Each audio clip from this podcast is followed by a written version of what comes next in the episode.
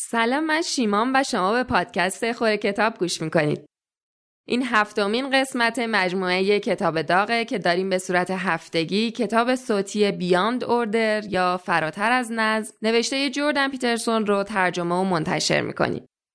از زمان انتشار این کتاب هنوز سه ماه نگذشته و خیلی خوشحالیم که تونستیم به عنوان طرفدارای جوردن پیترسون کتابش رو به فارسی ترجمه و تو پادکست خوره کتاب منتشر کنیم. بریم سراغ فصل پنجم کتاب.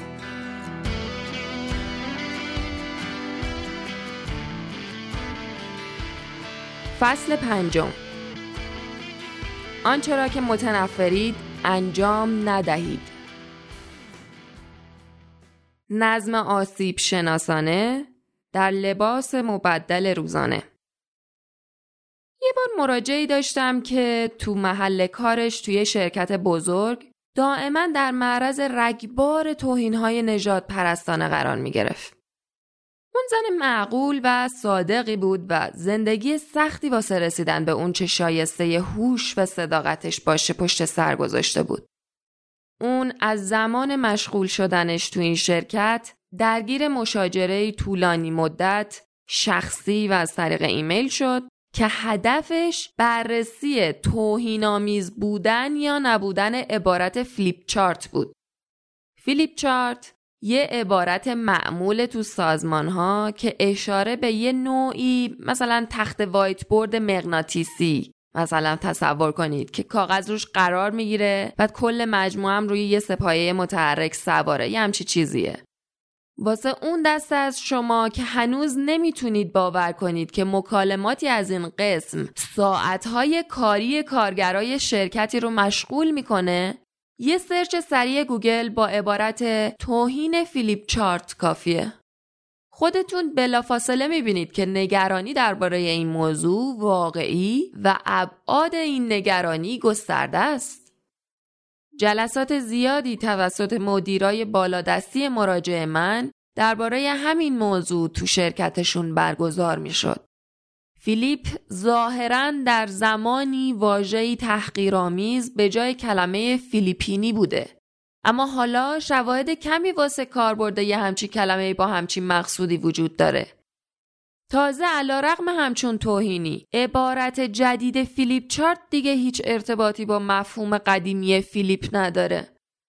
مدیرای شرکت مراجع من متوجه شدند که وقت کارگرا صرف بحث درباره ماهیت فرزند تبعیض‌آمیز این عبارت میشه.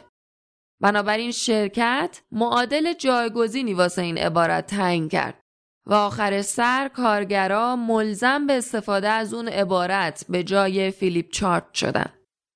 این تازه علا رقم اینه که کارگری از تبار یا ملیت فیلیپینی از کاربرد همچین عبارتی شکایتی کرده باشه.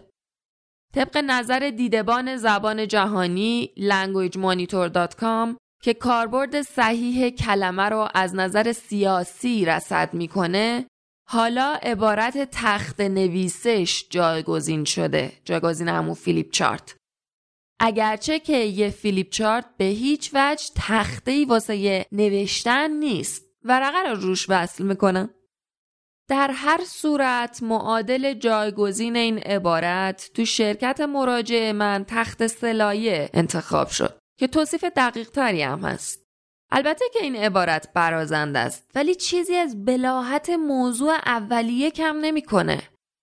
به هر حال هنوز عباراتی مثل چلپ چلوپ، گستاخ، کلنگ و دمپایی که انگلیسیاش اینان flip flapped، flippant، flip-flops، flippers که اگه بخوایم خودمون رو نگران همچین مسائلی بکنیم دوتای اول توهین آمیزتر از عبارت flip chart هم هست حالا ممکنه با تعجب از خودتون بپرسید واقعا این تغییرات جزئی تو اصطلاحات و عبارات چه فرقی داره؟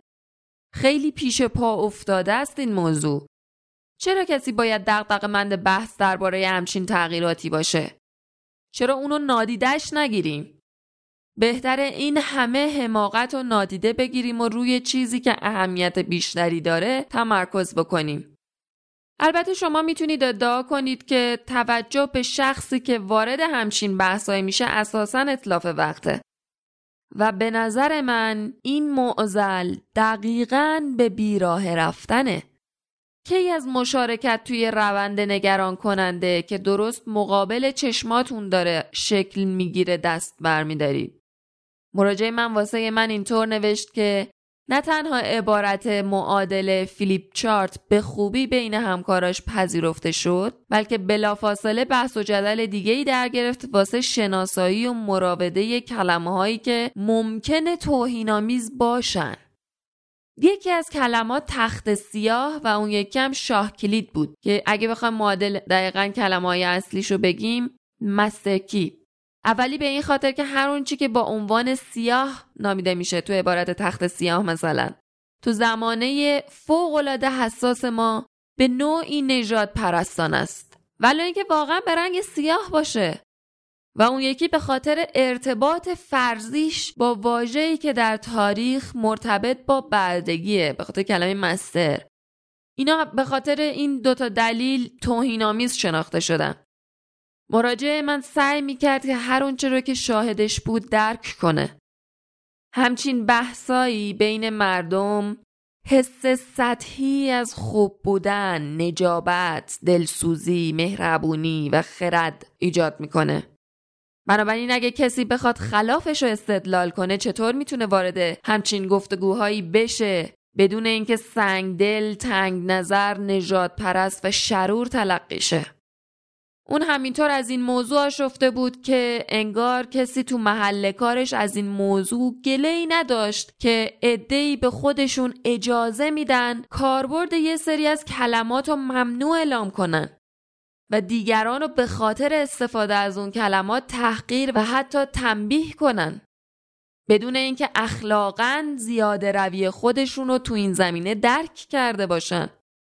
یا متوجه خطر سانسور خصوصا در مورد بیان عقیده، موضوعات مورد گفتگو و بعدا اثراتش توی نشر کتاب باشن.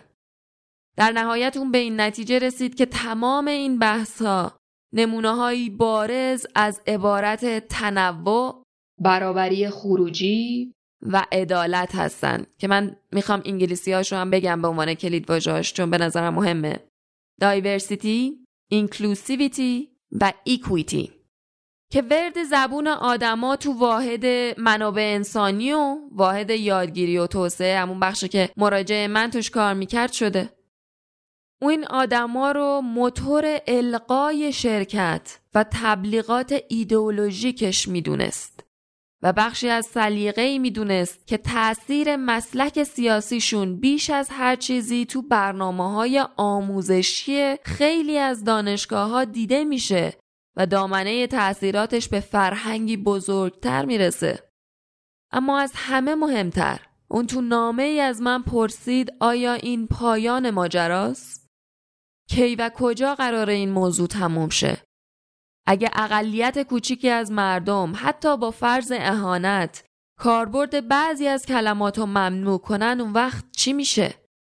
آیا ما هم همچنان بیوقفه کلمات رو تا بی نهایت تحریم می‌کنیم؟ اون چیزی که مراجع من درک می‌کرد حداقل تا اون جایی که می‌دونست مربوط به یه واقعه واحد نبود که فرزن افراد و درگیر یه مسیر خطرناک بکنه بلکه مشخصا مجموعه ای از وقایع قابل شناسایی و به هم وابسته ای بودن یا سلسله وقایعی بودن که همگی در یک جهتن. به نظر می‌رسه که همچین وقایعی یک الگوی منسجم و یک ایدئولوژی رو شکل میده که نشون از یک هدف سریح یا ضمنی داره.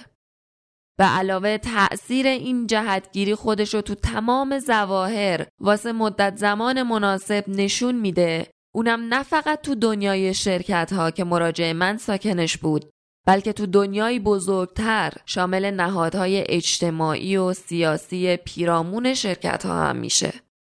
اگرچه اون تو بخشی که کار می‌کرد به خاطر حمله های رعداسای ایدئولوژیکی تو شرکتشون منزوی شده بود به طور اتفاقی تونست شواهدی ببینه که همچین جریاناتی که باعث آزار خودش شده می‌تونه تأثیرات مشابهن دردناکی واسه دیگران هم داشته باشه این رویه ها بعدن بر وجدانش تأثیر می‌ذاره. درک این نکته مهمه که همچین موضوعاتی به هیچ وجه مفاهیم فلسفی کوچیکی واسه مراجع من نبودن. همچین موضوعاتی اونو عمیقا آزار می‌داد و زندگیشو مختل می‌کرد. البته این موضوع مهمه که لازمه انجام کارهای احمقانه از روی نفرت از طریق تضعیف روحی ممکنه. اگه فردی واسه انجام وظیفه‌ای بیهوده یا حتی ضد بهرهور گماشته بشه اگه یکم معقول و با انگیزه باشه به راحتی تضعیف میشه چرا؟ چون تمام تار و پود وجود عینیش با ضرورت انجام همچون وظایفی مخالفت می‌کنه ما یک کار رو به این دلیل انجام میدیم که گمان می‌کنیم اهمیتش از اهمیت تمام کارهای دیگه ای که می‌تونستیم تو اون موقعیت انجام بدیم بیشتره. ما اون چیز رو ارزش تلقی می‌کنیم. شایسته پیگیری و فداکاری می‌دونیم. اون ارزش هرچند سخت و دشوار ما رو به عمل وادار می‌کنه. وقتی ازمون خواسته میشه که کارهای احمقانه و نفرت انگیز انجام بدیم همزمان مجبور میشیم که برخلاف ساختار ارزش هامون عمل کنیم که ما رو مصمم به سمت جلو سوق میده و سردرگمی از همپاشیدگیمون و وحشتمون محافظتمون می‌کنه. به قول پولونیوس تو نمایشنامه حملت از شکسپیر برای اینکه قضاوت بهتری از خودت داشته باشی اون کاری که باید یا در توان داری رو انجام بده. اون خود همون روان یک پارچه در حقیقت همون کشتیه که در طوفانها و امواج سهمگین ما رو پناه میده. عمل بر خلاف دستورات خود یا اعتقادات اساسیش به معنی رسوندن کشتیمون به سواحل نابودیه. عمل بر خلاف دستورات اون خود بنیادین به معنی تقلب تو بازیه که با خودمون می‌کنیم. به معنی رنج کشیدن از پوچی خیانته. اولش در قالب درک انتظایی فقط صرفا احساس و بعد از مدتی در قالب تجربه عینی خسارتیه که لاجرم فرا می‌رسه. مراجع من چه هزینه ای واسه اطاعت اولی از دستورات خودسرانه مدیرانش داد؟ اون سابقا مهاجری از کشورهای اتحاد جماهیر شوروی بود و بیش از حد کفایت طعم ایدئولوژی طرفداران استبداد و چشیده بود. در نتیجه ناتوانیش تو انتخاب روش مخالفت کردن با اونچه که در حال رخ دادن بود باعث احساس ضعف و همدستیش توی اون موضوع می‌شد. علاوه بر این هیچ فرد معقولی نمی‌تونه انگیزشو هر جایی مثل محل کار اون حفظ بکنه که توش چرندیات تخیلی نه تنها به طور مداوم رخ میده بلکه تشویق میشه و بعد از اون اجباری میشه همچین کنشی به خودی خود باعث تمسخر کار بهرهور و حتی ایده بهرهوری در کاره.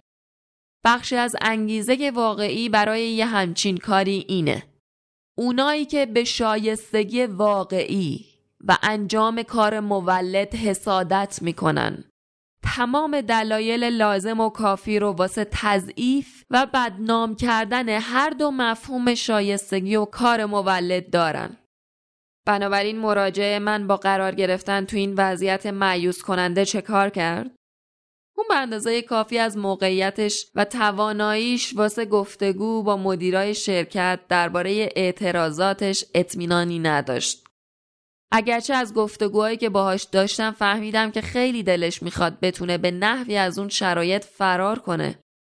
همینطورم که اشاره کردیم مراجع من درگیر تدوین پروژه های آموزشی واسه داخل سازمان بود. بنابراین همچین امکانی واسهش فراهم بود که بتونه از طریق سخنرانی تو کنفرانس های شرکت ها کارش توسعه بده. اگرچه اون هیچ وقت مستقیما با موضوع فیلیپ چارت دیگه روبرو نشد و شاید همچین اجتنابی هم عاقلانه بود البته شروع به سخنرانی درباره نوعی از شبه علم کرد که توصیف کننده خیلی از ایده های مدیران تو شرکت هاست مخصوصا توی واحدهای منابع انسانی معتبر شناخته میشه. مثلا اون سخنرانی ارائه کرد که توشون از مد جدید سبک های یادگیری انتقاد می‌کرد. سبک های یادگیری نظریه که میگه بین چهار تا هشت شیوه یادگیری وجود داره که افراد ترجیحشون میدن و موقع تسلط بر یک ایده جدید بهشون کمک می‌کنه. این روش هم عبارتند از دیداری، شنیداری، کلامی، فیزیکی، منطقی و همینجوری تا.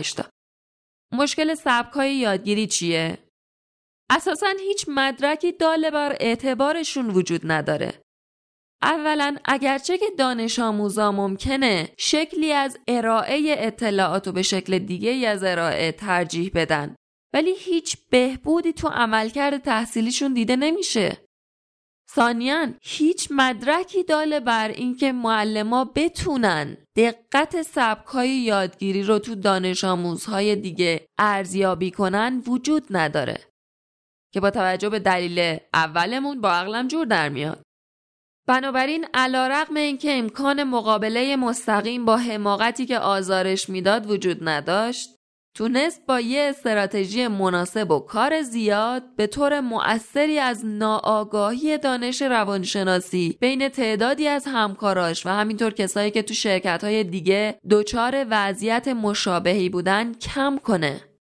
همینطور به عنوان روزنامه نگار تو یکی از نشریات مهم کشورش آلبانی مقاله های نوشت و این کارش رو تو اولویت کارای دیگش گذاشت. همچین اقدامی آیدی خوبی نداشت اما شهرت حرفه‌ای فوق‌العاده‌ای براش به ارمغان آورد. اون به سختی برای چیزی که بهش اعتقاد داشت جنگید و به شهروندای کشور روزگاری کمونیست خودش درباره حرکت به سمت تمامیت خواهی و شروع جذابیت همچین ایده هایی واسه مردم مغرب زمین هشدار داد. مراجع من واسه تصمیمش به ایستادگی و مبارزه چه هزینه ای پرداخت؟ اون ابتدا باید با ترس از انتقام جویی روبرو می شد و این واقعیت که همچین ترسی در کنار نفرت عمیق از مانورهای ایدئولوژیکی که تو محیط کارش می‌دید علاقه به شغل حرفه‌ایشو نابود می‌کرد و باعث احساس بزدلی و بیکفایتی تو وجودش می‌شد. بعد باید فعالیت های حرفه گسترش می‌داد. اول باید خطر ارائه پیشنهاد به عنوان یه سخنران تو همایش ها رو میپذیرفت. چون مردم به طور کلی از صحبت تو اجتماع بیزارن. این یه ترس معموله. اما به حدی شدیده که برای ایجاد اختلال توی پیشرفت شغلی کافیه. دوم باید به ادبیات مسلط می‌شد و برای ارائه سخنرانی معتبر و آگاهی بخش خودشو توانمند می‌کرد. و سوم باید این مسئله رو میپذیرفت که ارائه حرفایی که به خاطر ماهیت انتقادیش باعث رنجش نسبت مشخصی از مخاطبا میشه دقیقا همون کسایی که همچون فرضیاتی رو تبلیغ کردن و حالا مراجع من نظریات اونا رو بیعتبار می‌کنه قرار باعث آزردگیشون بشه. تمام اینا ترس از انفعال در کنار ترس از فعالیت به معنی مواجهه با ترسه این کارا اونو عمیقا به چالش کشید اما نتیجهش توسعه شخصیتش، شایستگیش و معرفتی بود که از همکاری های اجتماعی کسب کرد. من باور دارم که کارهای خوب دیگران هرچند کوچیک به نظر برسه بیشتر از اون چیزی که فکرشو می‌کنن به طور گسترده ای در جهان بروز پیدا می‌کنه. درباره شهرم همینطور فکر می‌کنم. هر کدوم از ما بیشتر از اون چیزی که تصور می کنیم یا بیشتر از اون چه که راحتیم تصور کنیم مسئول وضعیت جهانیم. بدون توجه دقیق ما فرهنگ به خودی خود متمایل به فساده. استبداد با آرومی رشد می‌کنه و ازمون می‌خواد که با قدمهایی نسبتاً کوچیک عقب نشینی کنیم. اما هر عقب نشینی احتمال عقب نشینی بعدی رو افزایش میده. هر خیانت به وجدان هر سکوت علا رقم خشمی که به خاطر اون سکوت متحمل میشیم و هر منطقی سازی و توجیهی که مقاومت ما رو تضعیف و احتمال حرکت محدود کننده از طرف مقابل رو بیشتر می‌کنه این مورد به خصوص زمانی اتفاق میفته که کسایی که جلو میرن از قدرتی که به دست آوردن خوشحال میشن این آدما همیشه هستن بهتره وقتی هزینه ایستادگی به نسبت کمتره و شاید هنوز پاداش های نابود نشدن به ایستید. بهتره قبل از اینکه توانایی ایستادگیتون به خطر بیفته به ایستید. متاسفانه مردم اغلب حتی اگه بدونن برخلاف وجدانشون عمل می‌کنن. بنابراین خیانت یکی پس از دیگری اتفاق میافته و جهنم قدم به قدم از راه می‌رسه. باید این رو هم به خاطر داشت که مردم به ندرت در مقابل اون چه می‌دونن اشتباه وای میستن. حتی اگه عواقب این ایستادگی هم نسبتا جزئی باشه. اگه به دنبال یه زندگی اخلاقی و محتاط هستین این موضوعیه که باید عمیقا مورد توجه قرار بگیره. اگه وقتی سرپیچی از وجدانتون جزئی بود با خودتون مخالفت نمی کردین چرا فرض می کنید که وقتی سرپیچی از وجدانتون از کنترلتون خارج شد عمدن می‌تونید کاری بکنید از خودتون یه بخشی از حرکت به سوی فراتر از نظم آگاهی از این نکته است که چه مواقعی از همچین برهانی استفاده می‌کنین بخشی از حرکت به سوی فراتر از نظم آگاهی از این موضوعه که وجدان شما اولین مدعی رفتارتونه که مقدم بر وظیفه اجتماعی متعارف شماست. اگه تصمیم به ایستادگی و سرپیچی از یک فرمان رو دارید اگه کاری انجام می‌دید که دیگران ناپسند می‌دونن اما خودتون عمیقا به درستی شیمان دارید باید تو موقعیتی باشید که به خودتون اعتماد کنید. معنیش اینه که حتما باید تلاش کرده باشید تا زندگی صادقانه، معنادار و مسمر سمری به دست آورده باشین. درست عین توصیفی که از زندگی فرد مورد اعتمادتون دارید. اگه شرافتمندانه عمل کرده باشین و بنابراین فرد قابل اعتمادی باشین تصمیم به اطاعت کردن یا خودداری کردن از برآوردن انتظارات جامعه بر اساس اونچه که به استحکام جامعه کمک می‌کنه منوط به تشخیص شخصی شماست. با همچین کاری می‌تونید بخشی از اون نیروی حقیقی باشید که فساد و استبداد و متوقف می‌کنه.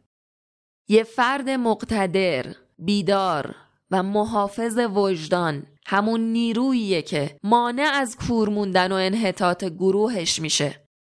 همون گروهی که به عنوان ساختار برای روابط اجتماعی هنجار لازمه. من نمی‌خوام این قسمت رو با یه نکته دروغین خوشبینانه تموم کنم. از مکاتبات بعدی با مراجعم می‌دونم که اون تو سالهای آیندهش چندین بار محل کارشو از شرکتی بزرگ به شرکتهای بزرگ بعدی تغییر داد. تو یکی از مواردم موقعیت خوبی به دست آورد و این امکانو داشت که مشغول به کاری معنادار، معقول و سودمند بشه. ولی اگرچه اونجا آدم موفقی بود، موقع سازماندهی مجدد شرکت اخراج شد. و از اون زمان تو شرکت های دیگه ای مشغول شده و بارها با همون مد سیاست های هویتی و زبانی که تو شرکت اولش دیده بود روبرو شده. بعضی از اجدهاها همه جا هستن و شکست دادنشون هم آسون نیست.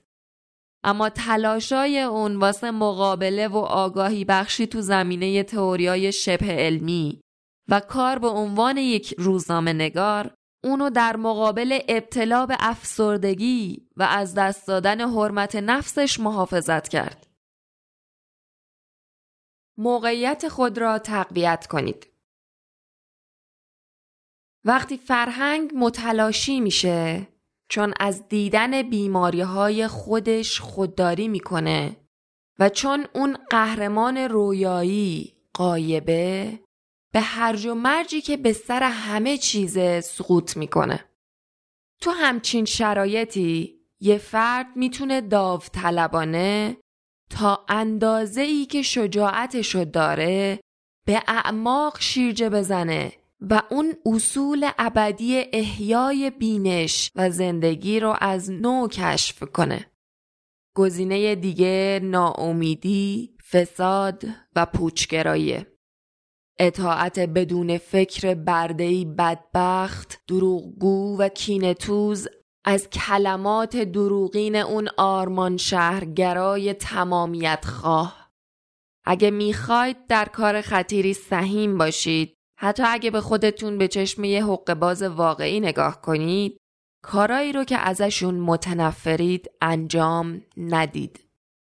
شما باید موقعیت خودتون رو فارغ از پستی و حقارتش تقویت کنید و با دروغگویی سازمانی که روحتون رو تضعیف می‌کنه مقابله کنید.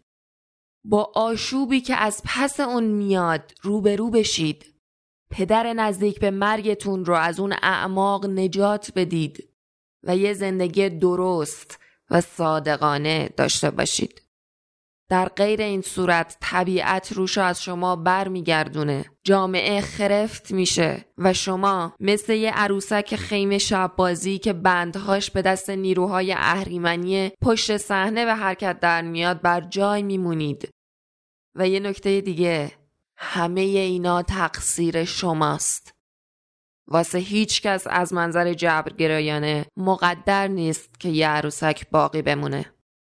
ما در مونده نیستیم هنوزم حتی زیر آوار در هم شکسته ترین زندگی ها ممکنه سلاح های مفیدی پیداشه به این ترتیب حتی قول پیکرترین ظاهر مهیب دنیا هم ممکنه اونقدر را که جار می‌زنه و نشون میده قادر مطلق نباشه.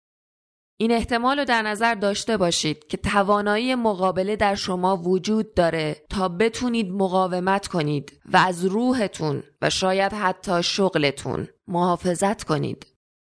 اما اگه بتونید ایده تغییر رو تاب بیارید ممکنه کار بهتری به ذهنتون برسه. اگه می‌خواید خودتون رو به عنوان شخصی ببینید که ممکنه بتونه و شاید باید بتونه بیسته شروع به درک تسلیحاتی کنید که در اختیارتونه. اگه کاری که انجام می‌دید باعث میشه که گهگاه به دیگران بتازید. اگه کاری که می‌کنید باعث میشه که انگیزتون رو واسه حرکت رو به جلو از دست بدید. اگه عمل یا بیعملی شما باعث ایجاد احساس حقارت نسبت به خودتون و بدتر از اون نسبت به دنیا میشه اگه سبک زندگیتون باعث میشه به سختی صبحها خوشحال از خواب بیدار شید. اگه به خاطر احساس عمیقی از خیانت به خود به سطوح اومدین. شاید ترجیح می‌دید هنوز اون صدای کوچیک و نادیده بگیرین. یا تمایل دارین اونو صدایی در نظر بگیرید که فقط همنشین افراد ضعیف و سادلوه اگه تو محل کارتون از شما می‌خوان اون کاری که موجب تحقیر شماست انجام بدین. اگه به خاطر کاری که می‌کنین ضعیف و شرمنده شاید با تمایل به داد زدن سر عزیزانتون. بدون اینکه دیگه تمایل داشته باشید کار مفیدی انجام بدید و زندگی خسته باشید هستین؟ ممکنه زمانش رسیده باشه که فکر کنید. شرایط رو بسنجید. تدبیری پیدا کنید و خودتون رو تو موقعیتی قرار بدید که توانایی نگفتن داشته باشید. شاید احترام بیشتری از طرف کسایی پیدا کنید که به دلایل اخلاقی باهاشون مخالفید. حتی اگه همچنان به خاطر کاراتون مجبور به پرداخت هزینه زیادی باشید. شاید حتی اونا در مورد موضعشون تجدید نظر کنن. اگرچه زمانش الان نباشه همونطور که وجدان ممکنه به همون شیوه خفیف اونا رو هم به سطوح آورده باشه. موارد عملی شاید شما هم باید خودتون رو واسه یه حرکت جنبی دیگه ای آماده کنید. برای مثال وقتی متوجه میشید که ممکنه شغلتون روح شما رو از بین ببره باید توجه کرد که شما به درستی برای این کار ساخته نشدید و به دنبال شغل دیگه ای باشید. زمانش رسیده که رزومتون رو دوباره تنظیم کنید تا تو پروسه سخت، پرزحمت و اغلب بدون مزد شغل جدیدی پیدا کنید. اما لازمه که فقط یک بار توی این پروسه موفق بشید. شاید بتونید کاری پیدا کنید که پرداخت بهتری داشته باشه و جالبتر باشه. جایی که توش افراد نه تنها تمایلی به کشتن روح شما ندارن بلکه با نگرشی مثبت برای جوانسازیش تلاش می‌کنن. شاید پیروزی از دستورات وجدان در واقع بهترین برنامه ممکنی باشه که در اختیار دارید. در غیر این صورت باید با احساس خیانت به خود و این آگاهی سر کنید که تحمل همچین شرایطی براتون دیگه ممکن نیست. هیچ خیری تو همچین وضعیتی وجود نداره. ممکنه فکر کنید که خب ممکن اخراج شم. حالا آماده جستجوی شغل امیدوارم بهتر دیگه ای بشید یا خودتون رو به کمک یه استدلال آماده و ماهرانه واسه روبرو شدن با مدیرتون آماده کنید. به هیچ وجه با همچین فرضی شروع نکنید که ترک کردن شغلتون ولو ناخواسته لزوما بدترین احتمال ممکنه. ممکنه فکر کنید که من از نقل مکان میترسم. خب مطمئنا میترسید اما نسبت به چی؟ در مقایسه با قرار گرفتن تو جایی که جوهره شخصیت و بودنتون رو به خطر میندازه؟ جایی که شما رو ضعیفتر می‌کنه؟ جایی که شما رو خارتر و تندخوتر می‌کنه؟ جایی که در طول سالها شما رو بیشتر در معرض فشار و ظلم قرار میده؟ تو زندگی انتخابای خیلی کمی وجود داره که هیچ کدوم از گزینه‌هاش خطری نداشته باشن. اغلب باید ریسک موندن رو مثل تغییر مکان به طور کامل در نظر گرفت. من افراد زیادی رو دیدم که بعد از سالها برنامه ریزی واسه تغییر شغل اقدام می‌کنن و بعد از فرار از اون بیابون به وضعیت بهتری از نظر فیزیکی، روانی و عملی می‌رسن. ممکنه فکر کنید که شاید هیچ کس دیگه ای منو نخواد. خب البته نرخ رد شدن متقاضیان شغلی جدید فوق العاده بالاست.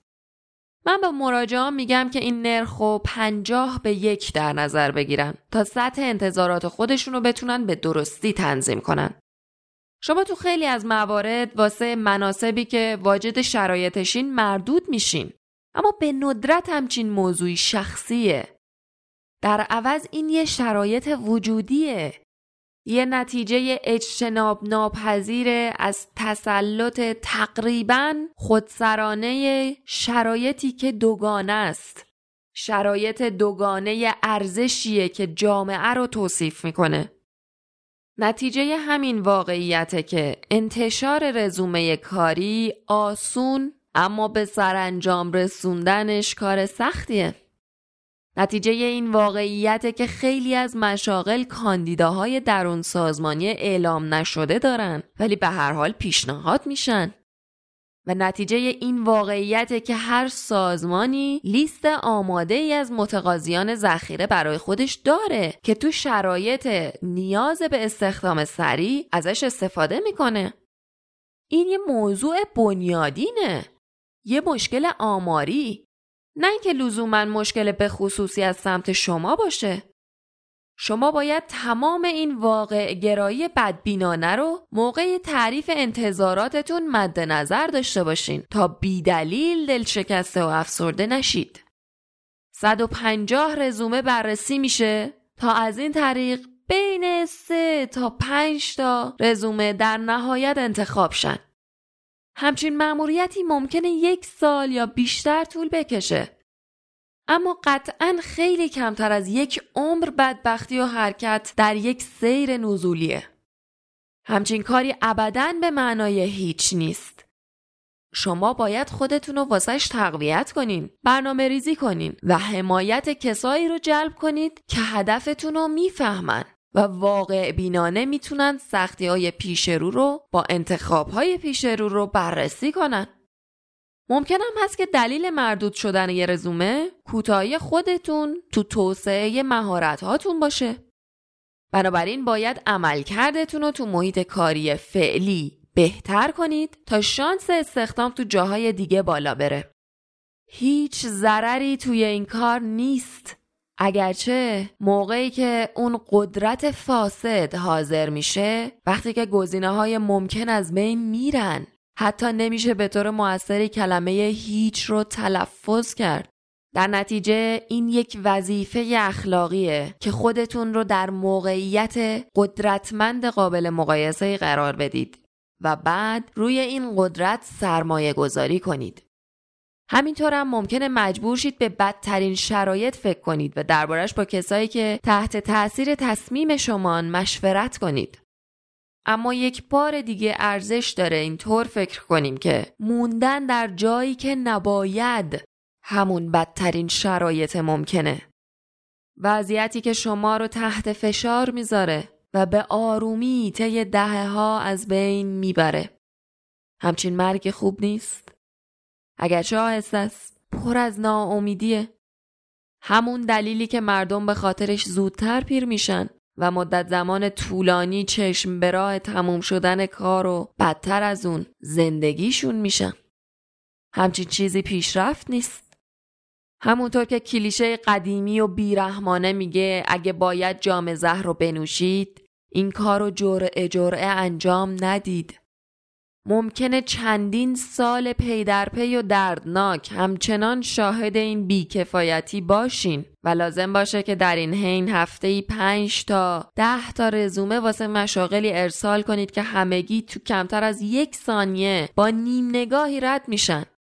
اما فقط لازم یک بار توی این بخت آزمایی برندشین و بعد از چند سال دشوار امیدوارانه تمام اون عمر منحت و مظلومانه رو شکست بدید. بذارید تا نکته ای رو روشن کنیم. موضوع تنفر از شغل به سادگی نفرت از بیدار شدن اونم صبای زود یا کشون کشون رسیدن به محل کار تو سرما و گرما و باد و بارون یا نداشتن روحیه خوب و خب تمایل به موندن تو تخت خواب و اینجور چیزا نیست. نفرت از کار درباره خستگی ناشی از تن دادن به کارهای پست و ضروری. مثل خالی کردن سطلای زباله جارو کشیدن زمین تمیز کردن سرویس های بهداشتی یا هر عمل پست اما درخور دیگه ای که مربوط به وظایف کف سلسله مراتب رقابته نیست یا مربوط به وظایف بالای سلسله مراتب رقابته نیست. کینه توزی به خاطر کارهایی که تا این اندازه ضروری هن. اما اغلب به خاطر ناسپاسی ناتوانی توی پذیرفتن یک مرتبه پایین توی سلسله مراتب و عدم تمایل به پذیرش موقعیت شخصیت ابله گستاخی و بیانضباطیه که اتفاق میافته سرپیچی از دستورات وجدان موضوعی به کلی متفاوت با آزردگی از وضعیت نامطلوب یا سطح پایینه. نفرت از کار همون خیانت به روح لازمه انجام اعمال ضد بهرهور پوچ و بی هدفه. رفتار غیر منصفانه با مردمه و اون وقت دروغ گفتن دربارش. مشارکت تو فریبکاریه.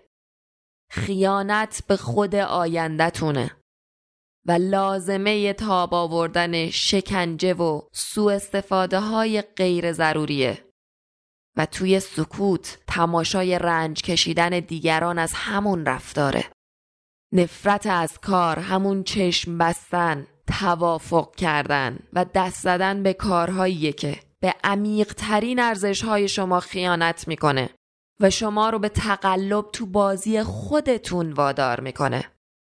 و تردیدی نیست که راه جهنم از نظر شخصی و هم از نظر اجتماعی نه با نیت خیر بلکه با تقبل نگرش ها و اقداماتی که وجدانتون رو به هم ریخته هموار شده.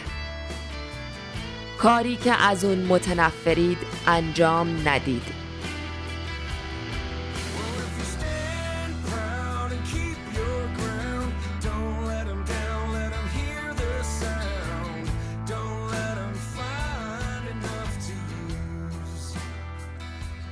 فصل پنجم کتاب فراتر از نظم نوشته جردن پیترسون تمام شد.